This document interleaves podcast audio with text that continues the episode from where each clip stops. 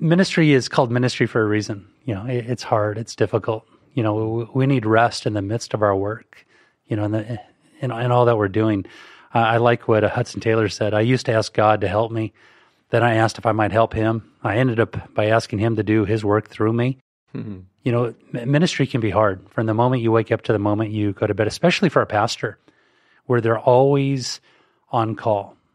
You know, they are the emergency room surgeons of our day. The, the pastor who uh, is not just serving on a Sunday morning, but uh, unfortunately, they're serving tables. Mm-hmm. You know, because we, we don't have the people that are set up and in place. There's many people that'll go up to the pastor and say, you know what this church needs? This church needs and then fill in a blank, a barbecue ministry, a children's ministry, blah, blah, blah, blah. A rebuking ministry. a rebuking ministry. And they want the pastor to do something about it, not realizing and recognizing that they are the ones to do it, mm. right? That if you're going to go to your pastor with a good idea for the church, well, just be ready to take up the slack and for you to be that person, for you to yeah. be that conduit from God onto the people.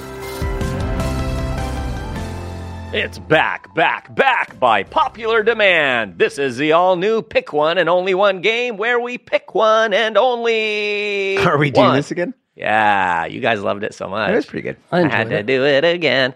All right, here goes. Pick one and only one. Lost in a desert or lost at sea while holding on to some driftwood. I just got a visual of Ray uh, lost at sea holding on to driftwood.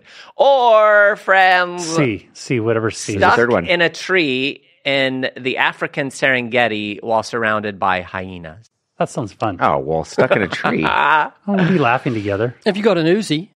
An Uzi? Yeah. Uzi with an easy Uzi? Yes. Uh, Ray, which would you do? Lost in the desert, lost at sea? Oh, lost at sea. Serengeti. Seriously? Really? Oh, yes. Oh, bobbing up and down in the middle of the ocean with bobbing sharks. No, you didn't mention sharks. Or you, oh, I was yeah. thinking of surfing. Piranhas. Pir- piranhas in the ocean? Okay.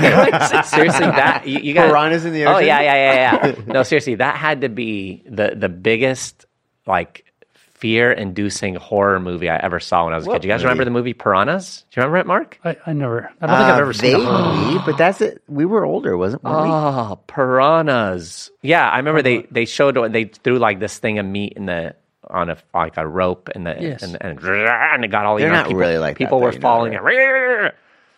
Yeah, so yeah, lost to sea because you get found, but in a desert, you die in about a day on the Sahara I desert. go with the jungle tree. Yeah, situation. jungle trees probably be best. Yeah, I think I would go with the. Yeah, because if you got your cell phone, you could call someone tree. and just say, "Come and pick no, me up." No, we're still in the three days without a cell phone. oh, you're kidding. And oh, haven't yes. taken a shower. yeah, let's add all those together. Oh man, I don't know. I mean, seriously, the the thought of drowning to me is is a horrific, it is, isn't it? horrific thought. But dying of thirst in a desert would be longer. Yeah, sounds worse to me. Yeah. I, I think know, I can tread man. water for 30 seconds. Because if I got brave and I just dropped on those hyenas and killed them with my bare hands, I could eat them. That's not happening. That's not going to take care of my thirst, though, is it? So what would you do? You've got hyenas at the bottom of the tree. Try and distract them. They can't climb trees, right? No. Okay. So, so you save up the tree. You got 40 days. You you're just going to wait. Leaves. Yeah. Yeah. It depends how long you can hang on up there. I saw a, a video recently of a of a bear like a, someone was trying to climb a tree and they kept slipping, and there was a bear right at the bottom. They was kept going for their for their legs. Real? Yeah, I think. Well, maybe who knows? So I tell you, I was Who knows Can- anymore? Seriously, I was in Canada walking through a forest with a guy, and I, he says a lot of bears around here. And I said, "What do we do?" He says, "Climb a tree." I said, "That tree's got no branches, so you won't need them." so true. what were a bunch of beers doing in the jungle? Oh, stop it! Ray, can a bear drink beer? a bear can drink beer once. a, a, a, beer bear could drink beer. beer, beer, beer. Um, yeah, you know, I, I am, guys, I do have to admit, I am so frustrated. I love modern technology. I love the day and age in which we live. I'm so sick and tired of not knowing if a video is real or not anymore. Mm. I'm serious. Like even this right now is a deep fake. it's all deep fake. But okay, deep fake is driving me nuts. Like it used to be to where you could tell, but I saw one the other day. I'm like, I can't tell. And really? why do yeah. you save this for our AI episode? Ah, oh, yeah. now everyone knows what's coming. AI. Tell you what I'm sick of: mm. passwords. Ah, don't even get me going on That's, those. I'm going to give Adam a smack in the mouth for passwords. you know what? I just got Because a if there was no sin, there'd be no passwords. Everyone would trust everybody. Yeah. The greatest day of joy for me will be when all passwords are eliminated because you could just use your fingerprint or your eye retina or whatever Or it is. just a little number on your forehead. Or Or, on your right hand. Yeah. You know what I get sick of? Viruses. You do? They make me Ah. sick. Viruses. See, I caught that so quickly. That's why I didn't laugh. But they, yeah, Yeah. it took them a while.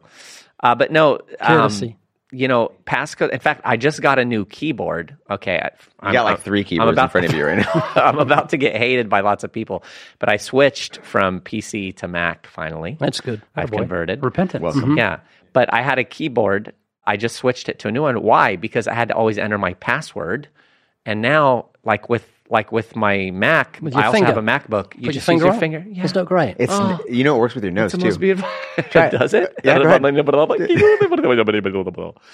you know, you can have a fake finger made with your fin- fingerprint on it. Just do that all the time. Been watching too many movies, right? Where they'll take the uh, they'll put like tape and then Oh, remove yeah. it and use it. Anyways, why all this stupidity? I have no idea. Because it's the Living Waters podcast. That's, that's true. All the time we do it. We have a comment from Bicker five nine five four. Insightful look at Job. I listened to this specific episode several times because it has always been a very difficult book for me to understand. Such sorrow and difficulties permitted by a loving creator. I'm afraid I've been like Job's friends and cast judgment on why people suffer and what sins or wrongdoings must be lurking beneath the eyes of those around them when tragedies strike. Thankfully, God opened my eyes and I see we are truly made whole by grace alone. And whatever mm. God may choose to allow to come into my life, I can continue to praise Him for His goodness to me. Mm. That He would ever love someone who was as self righteous and pious as me, I will never know. Keep preaching the truth. You have no idea how What you have you're doing. encouraged and blessed. that would have fit perfectly. You have no idea how you have encouraged and blessed my life and heart. Oh, That is so nice. I do not remember Thank doing you. it on Job. no, you don't remember the Job one? no. Come on, man. It was yeah. Job, Job 316, wasn't it? Oh, Baker, thank you so much. very. You know, th- this is this is what we what we live for is believers gaining insight into truth from God's word that actually affects their life. Yeah. You know, and helps them to recognize uh, deep truths that are revolutionary. Amen. Amen and amen. Let's just have silence for a second. No, No, we're I good. can't stand it. Do you remember I my son, my stand Daniel, my son said to me once, we were coming back from being in a restaurant for dinner, and he said, I bet you can't stay silent until we get home. It was only like a, it was a two mile drive. Son to the father. And, and yeah, my son and my father. And you know what Daniel was? Daniel was real quiet and very respectful. Uh, but he was right. I had to put a tract between my teeth to remind me not to talk until we got Oh home. Oh, boy, We it's so the, funny. The quiet game in our family. Well, it's we'll be usually- driving home from church and we'll be like, all right, quiet game, three, two, one, and whoever can last the longest.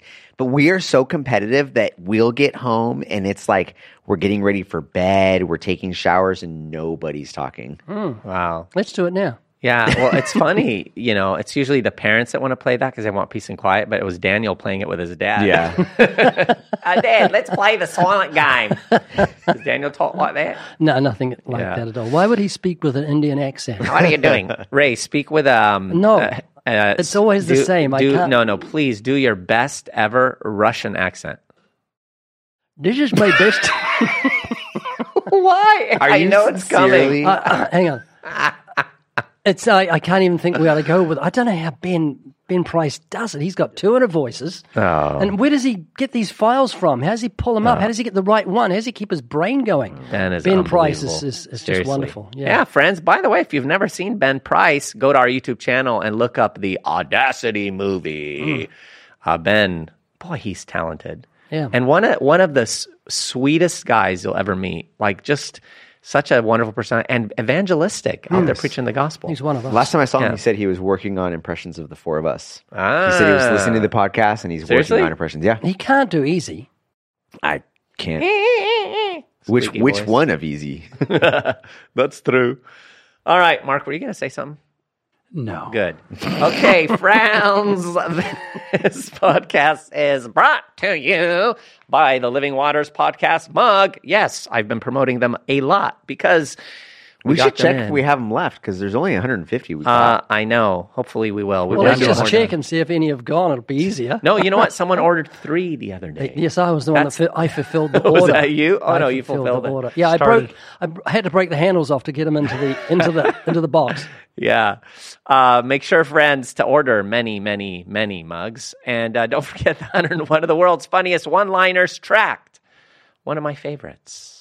What do you say, Ray? It's a fun tract. It gives you good uh, getaway time. It gives you a good. The, the gospel is right in the middle, embraced by 101 really funny one-liners. Oh, yeah. Like at first you don't succeed, don't try skydiving, which I think is really good. Yeah. So check them out, friends. And don't forget the Evidence Study Bible at livingwaters.com. All right. Today we are talking about lessons. No, not lessons. what, what am I doing here? We have How- no this idea screen. what no, we're it's that doing. screen. This screen right here. No, this one. How to serve like Jesus. Is that, How to serve like Jesus. is that what you got, Mark? Did you not know that, Ray? How to serve like Jesus. Yeah, um, Sounds like we're playing tennis. I know. How did we go from bunioning the feet of foot wearing footsies oh, to yeah, serving you Jesus? mockers. Mockers of my beautiful titles. Those were great titles. Just you no guys one didn't understood understand. they yeah, were they didn't about. understand them. Yeah, no surprise. Yeah, so we, we simplified for the simple here. How to serve like Jesus. Guys, Jesus said this in Mark 10, 41 to on with it. 45. What's that? What did you say? Get on with it. Get on with it. Jesus said this in Mark 41, uh, 10, 41 to 45. And when the ten heard it, they began to be greatly displeased with James and John, who, of course, were talking about who's going to be the greatest in the kingdom. But Jesus called them to himself and said to them, You know that those who are considered rulers over the Gentiles lord it over them, and their great ones exercise authority over them.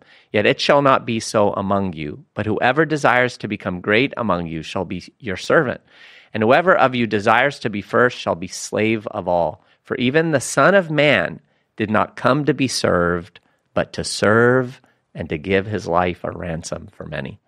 Now, we've talked on the podcast at different times about uh, serving and you know the importance of serving others. It's come up you know at different points. But what are you guys looking at? You were looking at the wall while you were speaking. Mockers. yes. I just wondered Mockers. what was on the wall. When E.Z. concentrates, he looks up into the corner. And Which so corner? we were Which side? wondering what he was looking at, so we all just started looking in the corner. Yeah. So the key to this whole thing is the word servant. If you break it down, think small of yourself, serve, and. Serve. Serve con. serve With. with ant small creature you know we so we've touched on on serving different aspects different elements of it but i love the the sort of angle of looking at it from what jesus said about himself you know he infuses himself into the conversation and he speaks about his mission in connection with servanthood. Hmm. Yeah, the Son of Man came. We know that, that the Son of Man came to this earth, but then he ties it in with the, the purpose behind him coming. And really, when you think about it in the final analysis, everything that Jesus did while he was on this earth was tied to servanthood. Everything from I, I always do that which pleases the Father. Right? He came in, order to please the Father. He served the Father in that regard. You know, he came and he did things for people. He healed people. He gave sight to people. He taught people. That's serving. And then in the final analysis, he showed the greatest form of love by giving his life a ransom and dying for people. He also sees servanthood and his love for sinners in his scathing rebukes of the Pharisees. Hmm. He rebuked them because he cared. You know, we don't know how many of the Pharisees were there on the day of Pentecost and with a penitent heart to hmm. receive the Holy Spirit, but God only knows. Imagine being rebuked by the Son of God. Hmm. Well, you'd never forget that. You know, Ray, that word uh, rebuke, it's one of those words that I think Christians rarely use when they're talking about confronting another believer and, and their interactions with them. It is a it's a harsh sounding word. Yeah, so I was hanging out with John today. I rebuked him a little bit. you, know, you don't you don't hear it put that way. But I just signed up for the rebuking ministry at our church. Right, it comes across as a dirty word, but it's actually a very beautiful word. yeah, Mark, elaborate on that You know, seriously. it, it, it comes along the line with uh, repentance, Hmm. you know, because to be rebuked by someone, you know, it, it means that they see you for the way you are, but they love you too much to keep you that way. Hmm. and they want to see change inside your life. And may, maybe their intentions are not right, but what they're saying may be right. Hmm. And we should be able to receive rebuke from anyone, from people that we respect or people we don't respect, from older people or younger people. We should be that, be in that place, be a sponge where anybody at any time can come into our lives and tell you that you have egg on your face, hmm. you know, that you are uncomely in this area. And so w- when somebody does correct, somebody does rebuke you, let your first response be silence. Hmm. Just just take it in. You know, I, I think that we all can attest to the fact that the people that we love in our lives more than anyone are humble people that just receive correction, hmm. receive rebuke. Wow. You know, You know, often the word rebuke, well, in our minds, carries connotations of anger and impatience on the part of the person who's doing the rebuking. But servant of the Lord must not strive, but be patient unto all men in meekness, instructing those that oppose him. It have the word rebuke in there? Reprove, rebuke, exhort with all long suffering Yeah. and doctrine. Hmm. All long suffering, patience, and doctrine. You do it because the scriptures say to do it, and you do it with incredible patience and love and gentleness. Wow. Redo it again. Buke, punch in the face. we were out at a church with Ray many, many, many years ago, uh, just visiting the church, and the pastor had an anniversary. Uh, I don't know if it was his birthday or anniversary to the church, but the congregation kind of pooled their money and they bought him a, uh, a treadmill. Do you remember this, Ray? I'll never forget it. and, and as the they were wheeling the treadmill down, Ray said something to the effect of, I "It's, a, leaned across and said it to the pastor. it's a it's a wheelchair." Is that what Yes, said? yeah, because this was the name at Claymont Church, remember? Yeah, boy, it was so many years ago, Yeah. and it, it's So a wheelchair. They're, they're wheeling down this thing to help him in the gym. Oh. But I said it's a wheelchair because he was turning 50 something or something Right. like that. So I whispered to the pastor and he said it over the And he- microphone. yeah, and he laughed. He He, thought it was laughed. funny. You would have finished the story? and then his wife. No, he said it over the microphone so the whole church heard it. And Well, somebody said, I thought it was his wife that responded with, his wife "I- responded, I rebuke you that." in the name of Jesus to her husband in the pulpit in front of the church because he was saying oh. something negative. Well, he had Oh, heard someone so say, funny. I think he said after that, Ray, Ray said it. Not me. But it was like 20 years ago. Yeah. Yeah. Just a point of clarification, friends. Ray doesn't go around endorsing or speaking at name it, claim it churches. He'd get invites at times and then he'd arrive and realize, oh, This is oh. about 200 years, 200 years Yeah, ago. this was a while Oh, ago. Yeah. But, you know, Oscar, really, to, to what we're talking about here, serving like Jesus, I mean, if, if we boil it down, Jesus served by speaking truth. Yeah. And there's no greatest no greater service we can do for people than to, to speak truth to them. Sometimes, as Ray alluded to, it does entail rebuke. And a lot of Christians, uh, you know, aside from, I- I'm not endorsing that we go around saying, I rebuke you or whatever to people, or, or you know, hey, brother, you know, I'd like to sit down and I rebuke don't know you if for a you little bit. say that easy. I rebuke you, Ray. yeah. Um, I'd like to schedule a rebuking I rebuke you. meeting with you. Yeah. But but I mean, we shy away from that because it's not comfortable. And we bristle at it when it happens to us because it can be humiliating Is or there a synonym for rebuke? I mean, Correct? Correct, Yeah, yeah, correct, confront. Um, you know, that's We're just making it up. yeah. but but Oscar, it, it is important. It's important that we, we we do it when it needs to be done. It's important that we receive it when it's done to us. That's good. Yeah, and I think it's important to realize anytime we talk about acts of service, uh, you know, right now we're talking about uh, correction, speaking truth, rebuking. I'm sure we're going to get into other acts of service in regards to washing of feet and things of that nature. But any kind of act of service is ultimately going to bring us to a place of discomfort sacrifice and it requires humility. Hmm. And so that applies, you know, I'll, I'll apply that to the washing of feet a little later, but let me apply it now to this because it actually works the same. It's going to take sacrifice. It requires you to put your relationship, your reputation on the line to lovingly care for somebody else by speaking hard truth to them. It takes humility. This one's key. You cannot go into a conversation. I think you're you're excellent at this. Easy. You cannot go into a conversation with pride to try to rebuke somebody because they're going to receive it in a, in a in a manner that feels like it's coming from the wrong place. Hmm. And so a place of humility is recognizing I'm no better than you. I am in need of the glory of God just much it just as much as you are. I have just been given insight into your life that I believe will help you in your sanctification process. Hmm. That's approaching that conversation with humility. So with sacrifice, with humility, and I can't remember the third one I said. You know, I think Galatians 1 really touches on this. Brethren, 6 1. Brethren, if a man is overtaken in any trespass, you who are spiritual, restore such a one in a spirit of gentleness, considering yourself, lest Yeah, you also be tempted. You know, I love it when scripture does that, when it points back to others. We, we've talked about it before in uh, Titus 3, where it says, you know, it says, For we ourselves were also once foolish, disobedient, deceived, serving various lusts and pleasures, living in malice and envy, hateful and hating one another. But what's interesting is the verse that precedes that, verse 2 of Titus 3, says, Remind them to be subject to rulers and authorities, to obey, to be ready for every good work, to speak evil of no one, to be peaceable, gentle, showing all humility to all men. And then he says, For we ourselves were also once foolish as we. So he's saying, Hey, your humility should be birthed out of the fact that you recognize that you're a wretched sinner.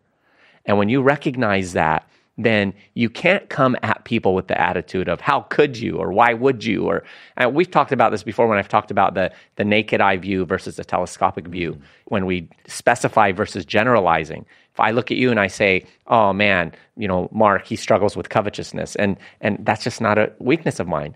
Uh, I can look at that and say, "Man, why would you covet? That's ridiculous." But if I generalize and I say, "Well, man, I I struggle with outbursts of wrath," Mark may not have an angry bone in his body. But when I say, what are we generally speaking? We're two weak, wretched, struggling sinners. That means we're the same person. That creates sympathy, empathy, gentleness, tenderness, and then we can serve each other in that way. Well, I'd like to have um, had insight into the character of the prodigal son before he left to go into a far country, and when he came back after he had said to his father, "Make me a hired servant." Yeah. Wow. just to see what he was like before he left. You know, um, just everything centered around me. Give me my inheritance. I want to serve myself. But when he came back after he'd had that experience of seeing that his desires were for pig food and that his, he wasn't worthy, to see him as a servant serving his father would have been wonderful.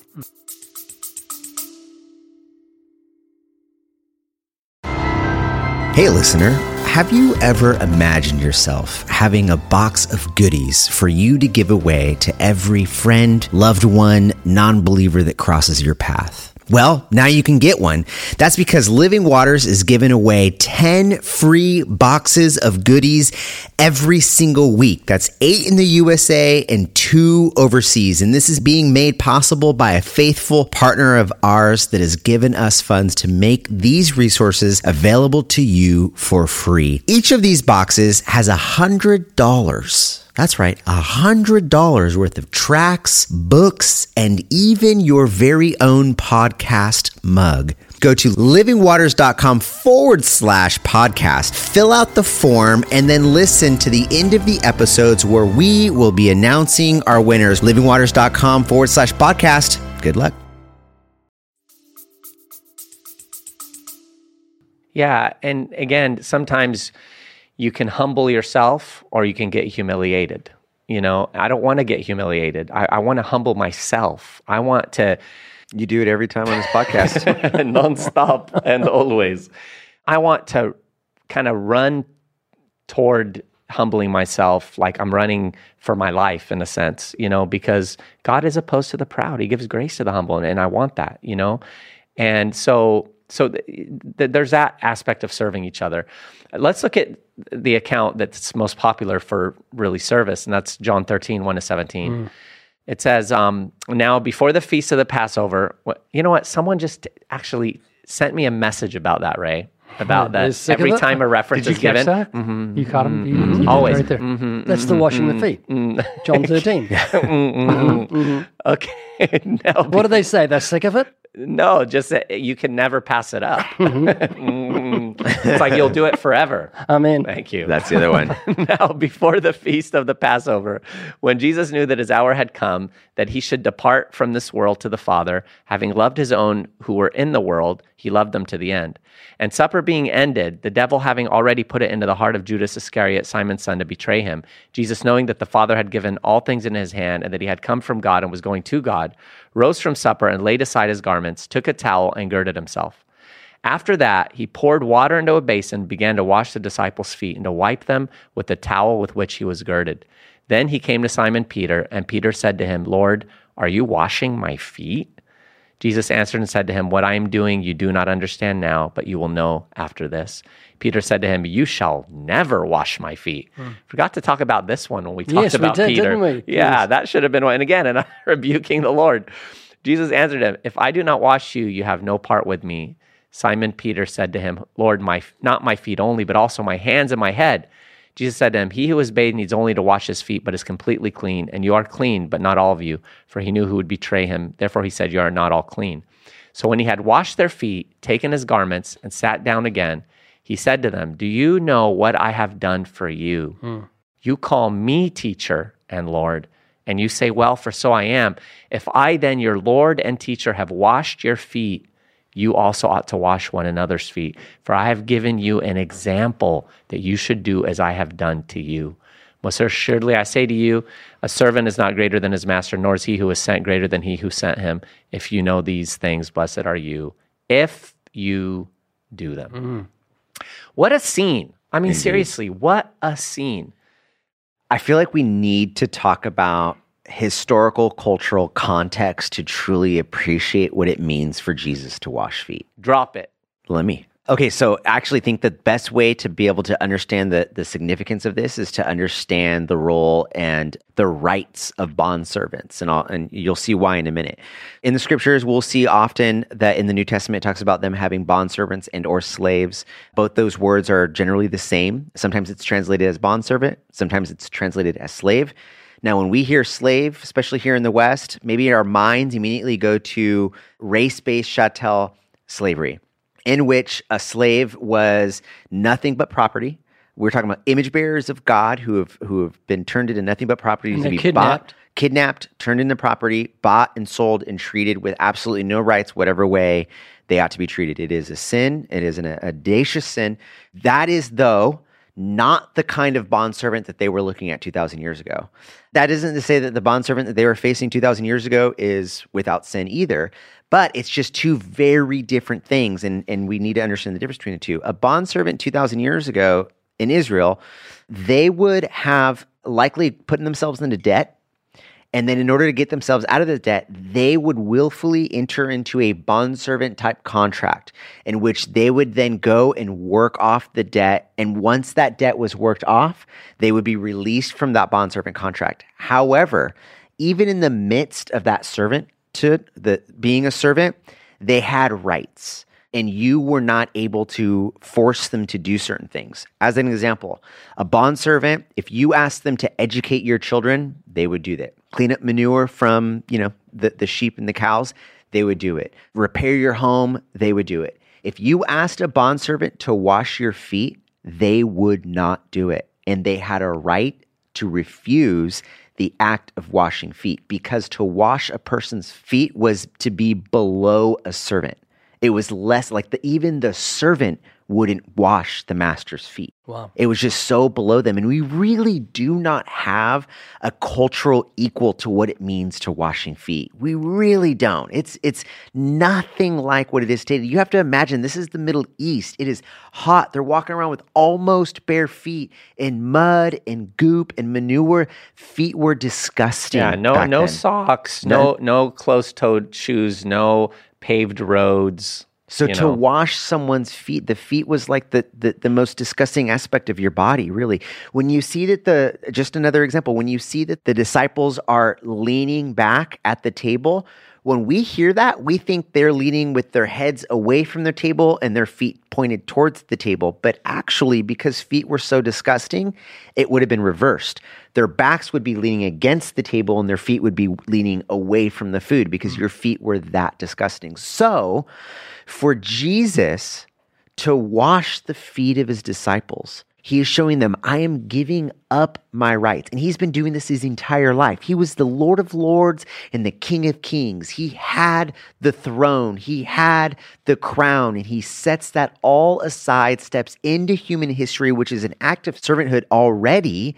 And then here he is putting himself below a servant to wash his disciples' feet. To hmm. me, like, this is Peter's response it makes sense, his response, right? And to our response, it should be what kind of love mm. is this mm. that God, the creator of everything, would stoop below that of a servant to serve me, mm. to serve you? Wow. That kind of love should propel us towards loving others in the same kind of way. Yeah, and I'm glad I'm glad you tied it in with love there, Oscar, because that's really what it comes down to. You know, it, in the final analysis, servanthood is love, mm, mm-hmm. and you know, you look at that and you say, "Wow, you know, he he was doing for them something that was unthinkable in that day, but he was doing that as a precursor to the most unthinkable thing." Right? And that is what? And Romans touches on that. It's that that he would die for his enemies. Yeah. Right? Because hey, people give their lives all the time for people that they love. I mean, any of us would jump in front of a, a, a oncoming vehicle to save our children or take a bullet for our wives. But your enemy, you know? And that's what he was doing. He was heading toward the cross to, to give his life for his enemies. Oh, that's very moving. Yeah.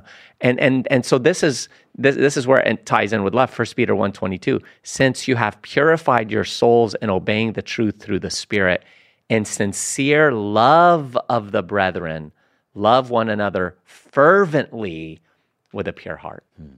And and so, you know, th- there is that call to to be fervent in our love for each other in the way that Jesus was here. He did something extreme but we shy away from that sort of thing. Boy, Oscar, what you've said is put new toes on the feet of that scripture This is How beautiful on the mountains the feet of them that bring good news.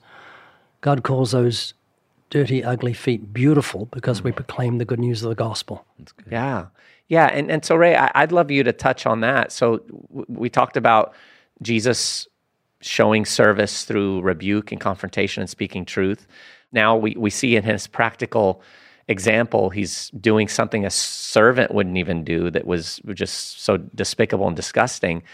But that's tied in with love. Like I said, in the greatest form is what he did on the cross. He gave his life. But our greatest demonstration of love as we serve like Jesus did is then to take what he did and take it to the world. No greater love has a man than this. He laid down his life for his friends, and we should lay down our lives for the sake of the gospel and for those who don't know the Lord.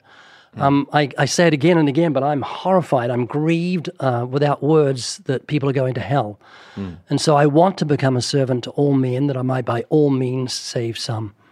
Is that that serve? Is that that Bible verse? Serve the Lord must not strive. I can't think of what I was thinking of, but yeah, Mark, I'd love you to talk about this. I think a lot of times we, well, a lot of people have this sort of. Are you losing your brains?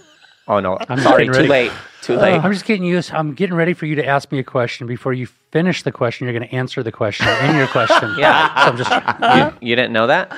It's oh. called. It's called helping you out. Yeah. Okay. So actually is. I appreciate it. Easy. Yeah. I'll, I'll keep doing it. So, um, Mark, Wait there there are many there are many today who assume that service and doing things that, that, that are like the right things to do should always be smooth. In other words, if it's the right thing, it shouldn't have any difficulty attached to it. And I, I beg to differ on that because, yeah, yeah, because when it comes to like evangelism as an example, when it comes to counseling someone, when it comes to doing something laborious, it's going to take effort yeah. and energy. I don't want to do it. It's hard. It's difficult. Yeah, yeah. Spurgeon said, uh, I think it was Spurgeon. I like to just throw Spurgeon in there because it sounds right. Uh, it might make, even be original. I have no idea. Spurgeon but just said you must Spurgeon. be born again. uh, I'm tired in the work, but not of the work. Yeah, that was Spurgeon. Mm. Was that Spurgeon? Uh, I'm tired in it, but not of it. Or D.L. Moody. Or D.L. Moody. It might have been Whitefield or Jonathan Edwards. I think it I was. said it. it was Oscar. Wesley said it. It was. Seriously. Get on with it. what is happening? um, ministry is called ministry for a reason. You know, it, it's hard, it's difficult. You know, we, we need rest in the midst of our work. You know, and the and, and all that we're doing. Uh, I like what uh, Hudson Taylor said. I used to ask God to help me. Then I asked if I might help him. I ended up by asking him to do his work through me. You know, ministry can be hard from the moment you wake up to the moment you go to bed, especially for a pastor, where they're always on call. You know, they are the emergency room surgeons of our day. The, the pastor who uh, is not just serving on a Sunday morning, but uh, unfortunately, they're serving tables. You know, because we, we don't have the people that are set up and in place. There's many people that'll go up to the pastor and say, you know what this church needs? This church needs, and then fill in a blank, a barbecue ministry, a children's ministry, blah, blah, blah, blah A rebuking ministry. a rebuking ministry, and they want the pastor to do something about it, not realizing and recognizing that they are the ones to do it.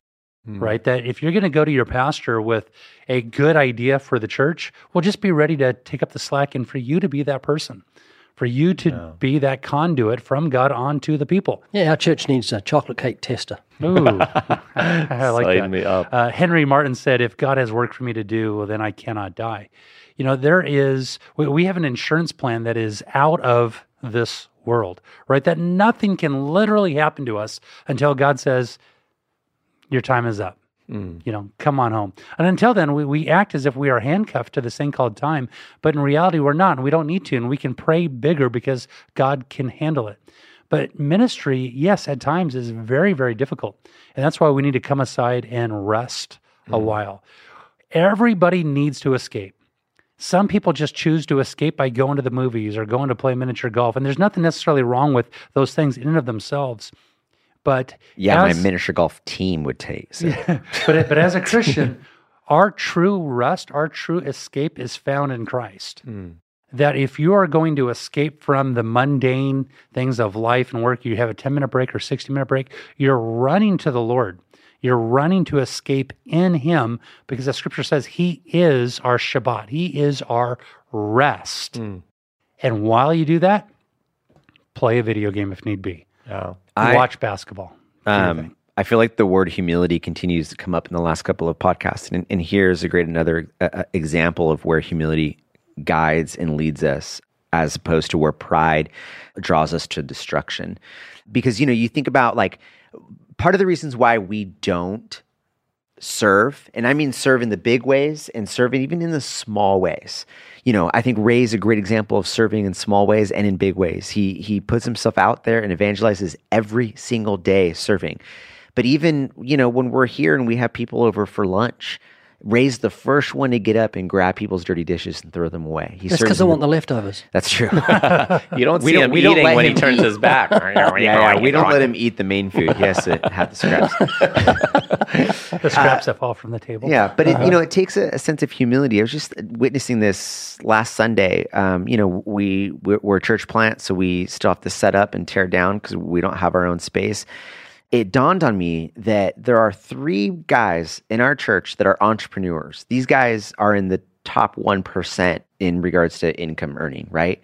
Uh, one of them's like sitting there setting up flowers and tearing stuff down. The other one's picking up chairs and all. I just witnessed all three of them doing the smallest task to serve their ch- church with humility, right? These acts of service that you would think, well, this guy's, you know, he's got maybe a million dollars in the bank. Like he's probably thinks he's too big to pick up a piece of trash or to love. move a chair. What's that? Give him our love. Yeah, well, And bring 'em number. in. um, and and so in that same way, like I think of my own heart, you know, I would think right away, like if someone say, "Would you die for your family?" A hundred percent, I'd die for my family. But last night at eight forty-five at night, when my daughter's like, "Hey, we need to walk the dogs," I'm like, "I don't want to get up and walk the dogs. I'm not walking the dogs for my family." No. you know and it was a conviction in that moment it was like who like here am i like trying you know this tremendous opportunity to get up and go outside and walk dogs with my daughter and to spend the time with her and i'm Yeah. being lazy on the couch because why i earned it because i had a hard day at work that's pride Yeah, it's good. humility gets me off the couch pride keeps me on it You know, at the Shepherd's Conference, you can get your shoes shined. And I, I remember I was over there and asked the gentleman that was shining shoes, you know, so do you do this for a living? Is this what you do? And he said, oh, no, I have a different job. And he's just shining shoes. I go, well, so what do you do? He goes, I'm a physician. Mm. Oh. You know, so here's this physician Wow, that gave me the shining chills people's right Yeah, shoes. it's the goosebumps. That gave me the good. chills. Yeah, Yeah. That, that's beautiful. And I think that we need to recognize that if Jesus told us that the greatest standard of love is death, right? What what beneath that standard would not be a given? I've shared this analogy before. It's like if you're doing a long jump competition and the standard is you have to clear nine feet to qualify, you don't ask, does that mean I have to clear one, two, three, four, five, six, seven, eight feet? Nine feet's a standard. Anything beneath it is a given.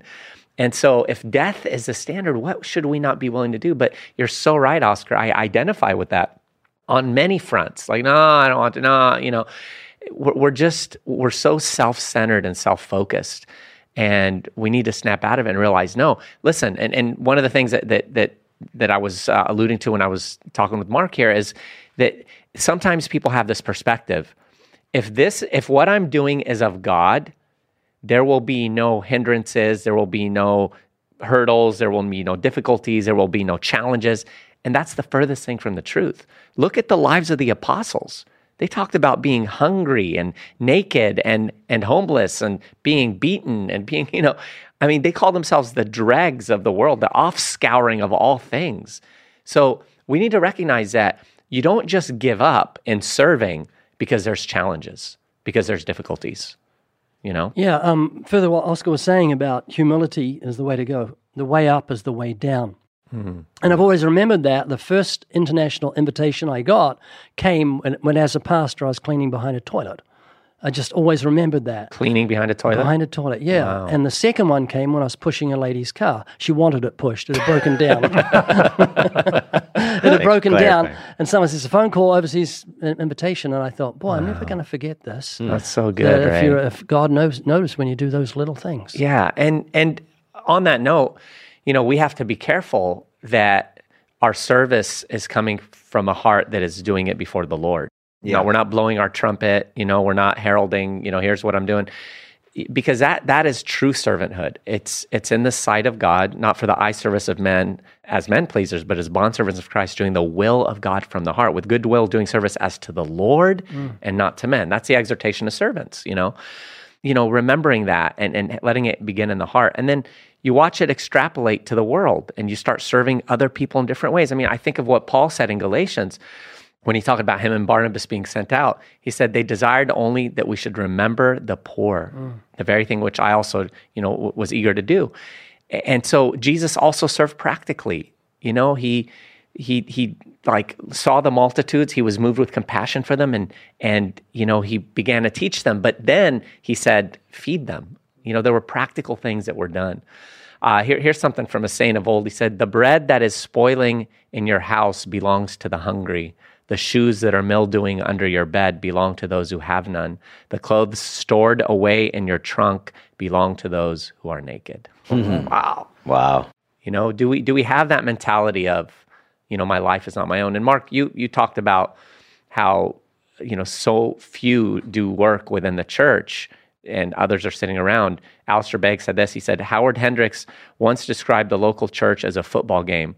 22 people on the field badly in need of a rest and 40,000 in the stands badly in need of exercise. Who said that? um, Howard Hendricks, Alistair Begg was You know, it put things into perspective the way that the shepherd should lead, right? The leaders are the greatest servants.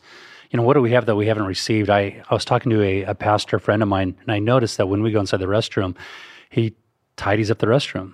Mm-hmm. Is And that easy? No, and and he, so he cleans it up, and I hit him up. I said, well, "What are you doing?" And he said, "It is my job to clean the restroom, no matter what restroom I go into, whether it's at church or whether it's a restaurant." Mm. Well, I've seen him go to restaurants with a vacuum cleaner. I thought that's very strange. And I, I, I- I love that. You know, and you don't pat him on the back because he's doing a great job. He he, he is really uh, the servant of all, and he's Yeah. demonstrating that. Richard Baxter said, "I was but a pin in God's hands."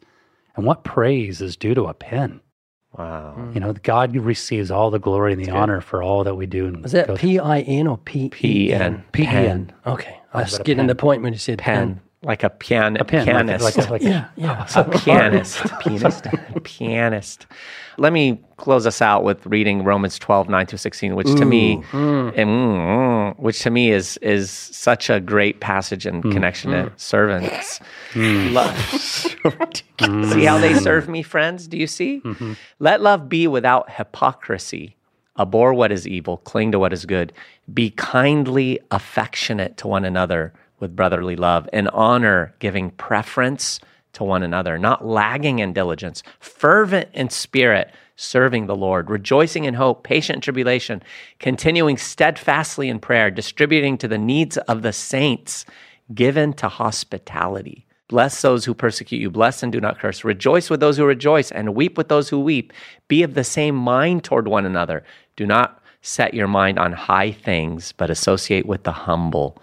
Do not be wise in your own opinion. This is one of the most beautiful practical passages of scripture to me. It's so loaded. You know, if you took all those and broke them down, you'd have a lifetime of things to seek to grow in, you know, in terms of serving others. But but I love that he starts with let love be without hypocrisy.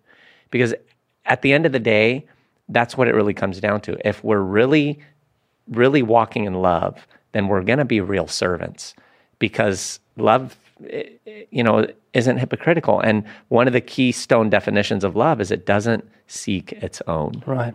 and so when we don't seek our own, we serve, we give our lives away, we share the gospel, we rebuke people, we do practical things like washing feet in so many different forms to, to bless our brethren. We yield and surrender ourselves to the Lord. We weep with those who weep. You know, when when when maybe we are in a time of rejoicing, but someone is broken, we get down into their world and we we sympathize with them. We rejoice with those who rejoice. Someone just succeeded. Someone was just blessed when we were overlooked. I'm forcing myself into that because that will bless them if I rejoice with them rather than give them the burden of me being jealous or envious or whatever. You know, we we associate with the lowly. We don't try to be, you know, in, in the high leagues and and and to to bolster ourselves, but we, we we think of ourselves with the right heart and mind. We don't think more highly of ourselves than we should. That all I think coincides with servanthood, and um, may the Lord help us to walk in that. Amen. Amen. All right, friends. Well, there you have it. We're done. We're finished. Uh, help us serve you by getting a hold of the resources that we've mentioned here time and time again on the Living Waters podcast. Don't forget the 101 World's Funniest One Liners, the Living Waters podcast mug, and the Evidence Study Bible, all at livingwaters.com. Send us your comments at podcast at livingwaters.com. Give us ratings and all that other good stuff. And tell people about the podcast as Oscar drinks from the Living Waters podcast mug. Tastes better, doesn't it? Delightful. Oscar? Yeah. All right, friends. Thank you for joining us. We'll see you here next time on the Living Waters podcast. Wow. Now we're doing harmony where we have no idea what we're doing.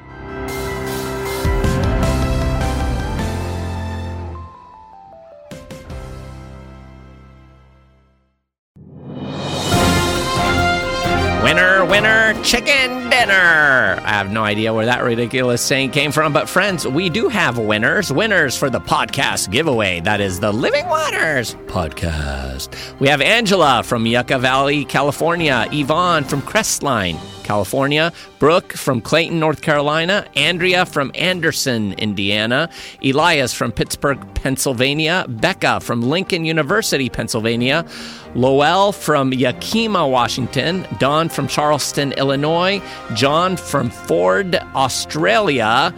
Good on you, Mike. And Dave from Willen Lane, United Kingdom. Congrats.